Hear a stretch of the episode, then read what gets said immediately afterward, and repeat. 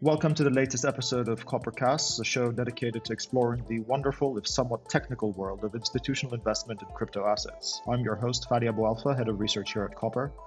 And today our guest is Philip Hammond, Britain's former Chancellor of the Exchequer and now the Chair at Copper. Welcome, Lord Hammond. Thank you. Lord Hammond, I think we should just quickly get into it, but uh, just just before we get into the details of blockchain and the interesting world of digital assets, I was wondering if you might be able to just, just give us a little bit of a brief background about yourself and how you got your start in politics.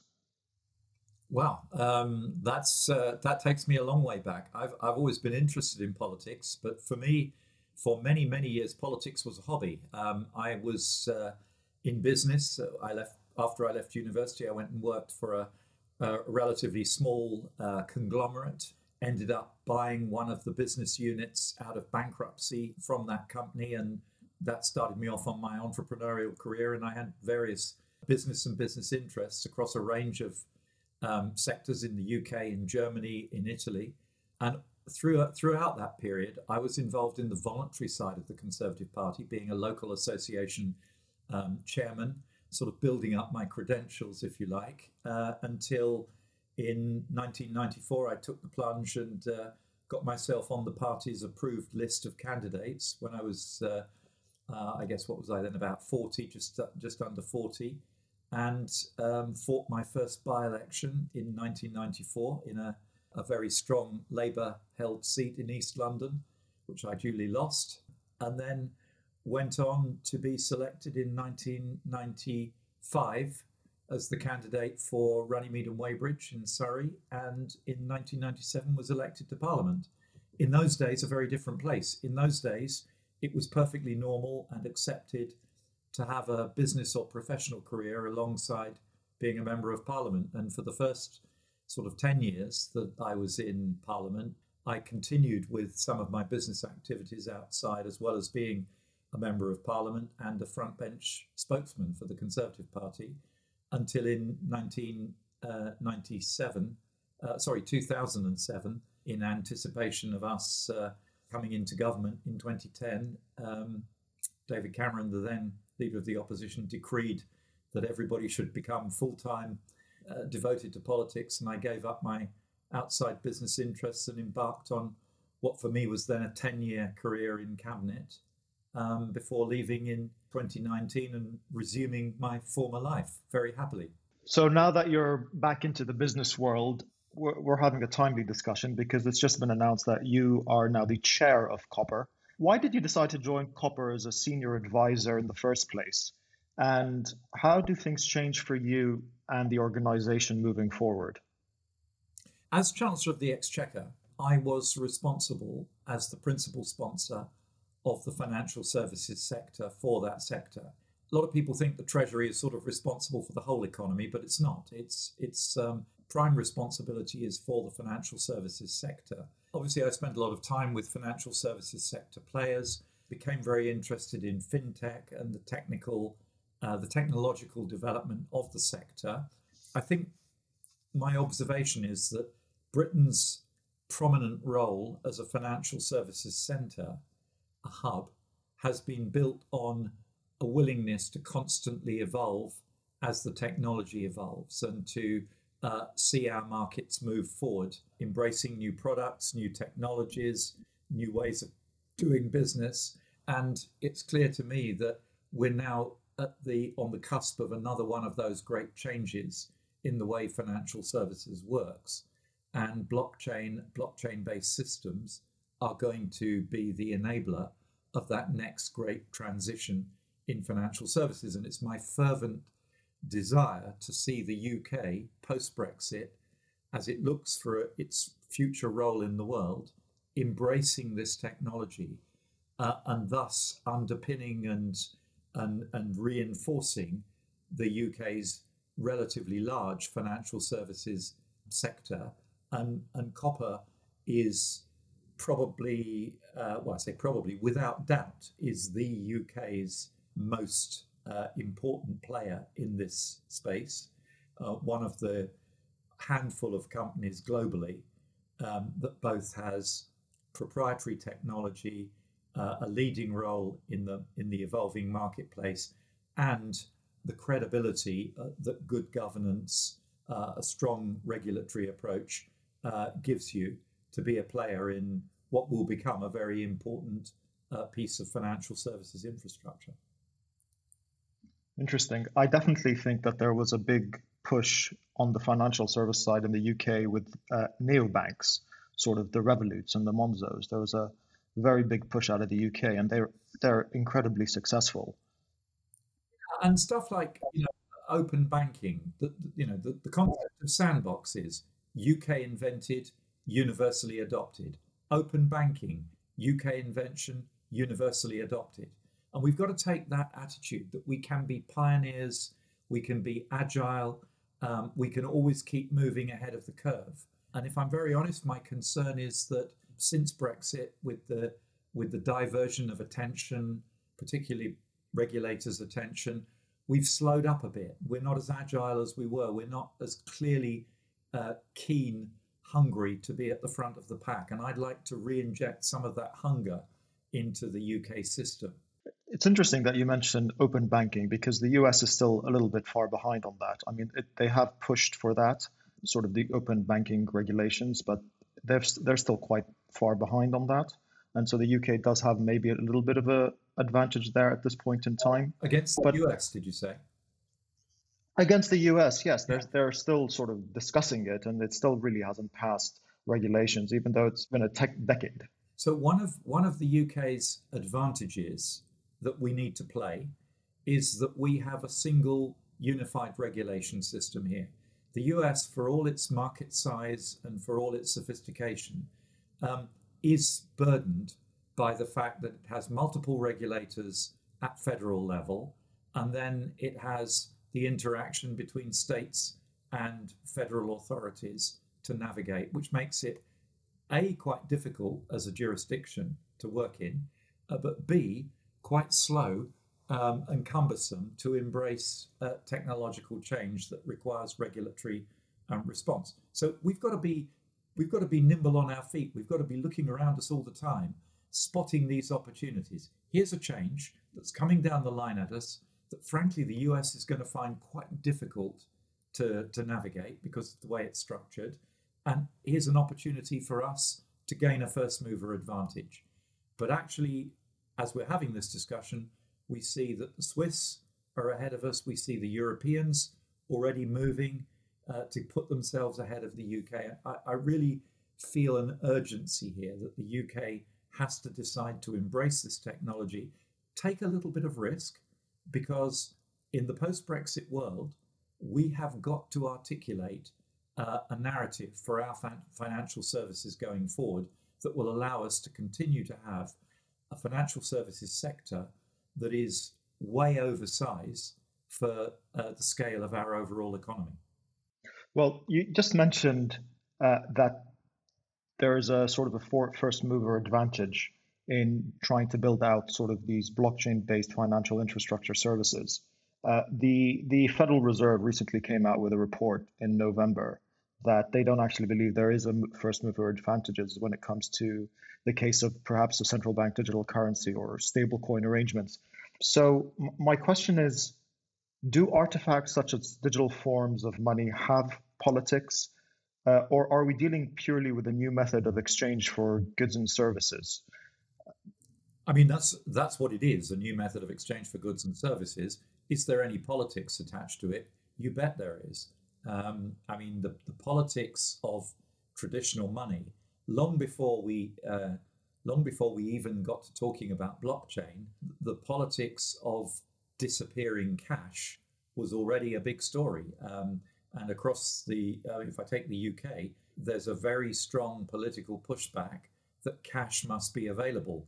Uh, and yet we are uh, hurtling towards a cashless economy. I mean, you can't um, you can't defy the rules of supply and demand. Um, consumers are no longer drawing cash from their banks and are no longer using cash uh, to transact. So politicians can talk as much as they like about protecting uh, the access to cash cash is dying, uh, and you can see it uh, every day. You can see it in the numbers for merchants very few people are using cash in transactions now.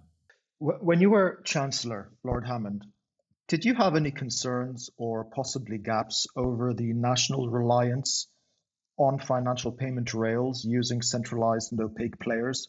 Sort of the, the complete dominance of SWIFT for cross-border payments, Visa and Mastercard for for for payment networks. Did you have a concern for that? So, I, of course, anything that is systemically important uh, as the payment rails um, that we use both domestically and internationally is always a subject of focus for um, policymakers and regulators. I think there are there are two separate issues here. One is about the stability of the system. Uh, how reliable and sustainable are these um, payment structures? Can we trust them? Can we rely on them? Is there any risk of them breaking down? And then, quite separately, um, there is a debate less in the UK than in some of our continental European uh, neighbours around the dominance and control of the system by the US and the, the, the implications of a dollar dominated um, economy and, and US dominated payment structures, and the way in which some of our continental neighbours would see that as meaning that their sovereign capabilities are impaired by their inability to go around US mandated um, sanctions regimes, for example. Uh, famously, in the case of Iran, after we concluded the JCPOA transaction with Iran back in 2015, uh, the Germans and the French would like would have liked to have facilitated an immediate opening up of investment by their companies into Iran. But there were no banking channels available, no payment channels available to facilitate that because transactions with Iran were all restricted under US law. And I, my French colleagues in particular um, regarded this as an absolute intrusion into French sovereignty and European Union sovereignty. Um, so there's a political case uh, here as well as an economic case around the operation of uh, the international payment system. The BIS has been quite active in this space, especially through their innovation hub, and they've done quite a few proof of concepts. And the UK is actually part and parcel of, of, of several of these projects, and they've recently done a tender for a CBDC wallet. One of the things that that strikes me as interesting is that the BIS always sort of argues for a clean slate approach when it comes to distributed ledger technology networks. One of the questions that I, I, I, I wonder is sort of why is it that the regulators are continuing down this path of trying to find a global consensus on the design and structure of these networks, especially when it comes to cross border payments? So, in, in essence, Lord Hammond, my question is how feasible is a global consensus? And is it something we would even want to see in blockchain based networks? Or do we want to see nations develop their own strong rails that are perhaps interoperable with other nations as well? I mean, that's, this is a very good uh, question, very pertinent question. Um, why do regulators, um, by instinct, huddle together for safety, security, reassurance? There is a, a view among regulators, I think, understandably, that there is risk in individual jurisdictions going their different routes, in uh, the unpredictability of how systems work together, interact together when they're stressed. So I understand the caution of regulators. Um, I also understand those who say, um, surely the answer is to let a thousand flowers bloom and the market will decide uh, which ones are going to be the winners and, and, and flourish and which ones are going to wither and, uh, and die. I think the, uh, the reality is probably going to end up somewhere um, in the middle, that there's probably going to need to be a framework within which different uh, solutions have to sit to ensure that there is compatibility, that there is interoperability, but that there will then be um, you know different solutions produced by different players different actors. But i think this also goes a little bit to the question of whether what we're trying to design for here is a system where um, you know each jurisdiction, each nation will plug into a global system um, as a sort of a piece of global commons, if you like, or, or whether we're in a competition where individual jurisdictions are trying to snatch market share by um, inventing a better widget than the next jurisdiction. And I think we are we, we are at the moment in a place where by and large the established financial jurisdictions are still talking uh, to each other around the idea of a, a, collaborative framework. And the more, shall we say, um, marginal, innovative jurisdictions are, are, looking to the main chance and, and, and whether they can establish something as a first mover, which will allow them to snatch market share in financial markets activity from those established um, jurisdictions. So I think it's too early to, to call um, how this will pan out. But I think I have always believed, and I think um, many people in the space believe, that the uh, commercial advantages of blockchain based trading in conventional financial assets will be so significant that once it is established anywhere, the demand for it will very quickly um, ignite and it will become very difficult for other jurisdictions to resist rolling over uh, and opening their doors to that kind of um, digital trading, which may mean embracing technologies that have been already established and proven elsewhere. I mean, there's there's quite a few questions that I can follow up from here, and uh, I think the I'll start with I'll start with one more on sort of the regulator side, and DLT technology it's, it's quite complex, and there's there's a lot that hasn't been understood, and there's even more so that has been misunderstood as well. How do you believe digital asset infrastructure providers should approach regulators with perhaps novel ideas that promise a great deal more efficiency in comparison to today's financial market infrastructure? I think that is the selling point. I think there are two selling points. One, is um, efficiency, um, and the other is the resilience that that efficiency delivers. I mean, um, it's capital efficiency is a commercial advantage, but capital efficiency is also a driver of system resilience um, a system which has less uh, collateral exposed in it, less uncleared positions, um, smaller amounts of uncleared positions, will be a more resilient um, system. And that should appeal um, to regulators in itself. But I think we also have to recognize that very few regulators um, operate unconstrained. Reg- regulators operate within a space that has been defined for them by policymakers uh, typically in governments. And so it isn't enough for the industry, the sector, to engage with regulators. It also has to engage with the policymakers who sit above the regulators to ensure that the regulators are getting steered to be more innovative, to be more inclusive, to, to open up, um, to allow new ideas and new technologies to be deployed. That leads me into a, another question, perhaps on the sort of larger players that are inside the financial system today and are also building out blockchain based systems. So, Visa, MasterCard, Swift, they're all inside the space. And interestingly enough, recently, they've been developing sort of services on public blockchains rather than permission blockchains.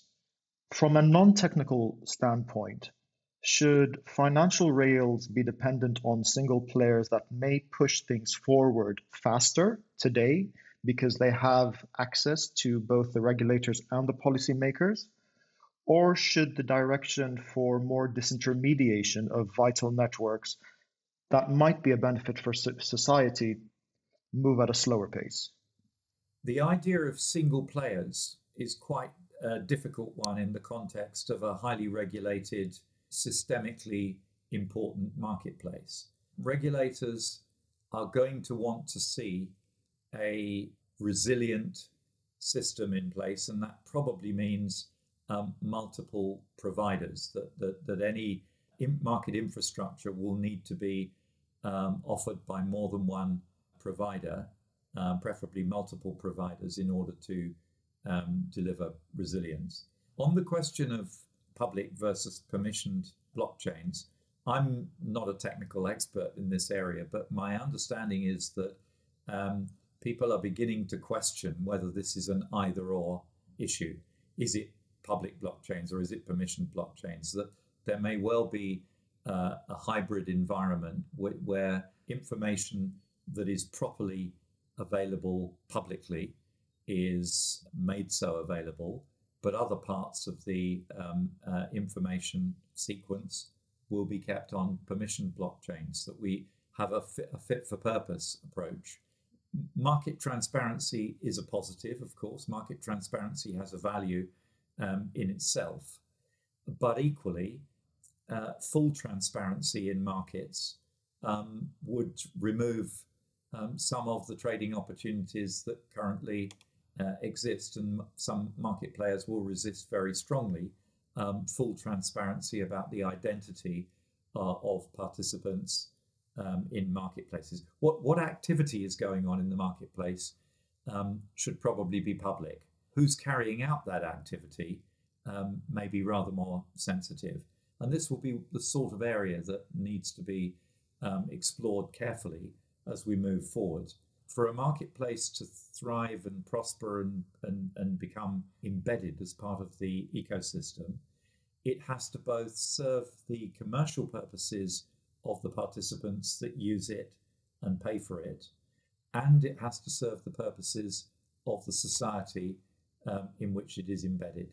Uh, unless it does both, it will not be um, resilient, it will not become a lasting part of the infrastructure. Talking about participants in the financial market infrastructure, blockchain has sort of made this overarching promise that it's going to remove a lot of middlemen. In, inside the financial market infrastructure, that would mainly be sort of the CSDs and the clearing counterparties. How do you think they might respond to the competition coming from digital asset custodians and blockchain networks that are aiming to replace them? Or is there room for everyone?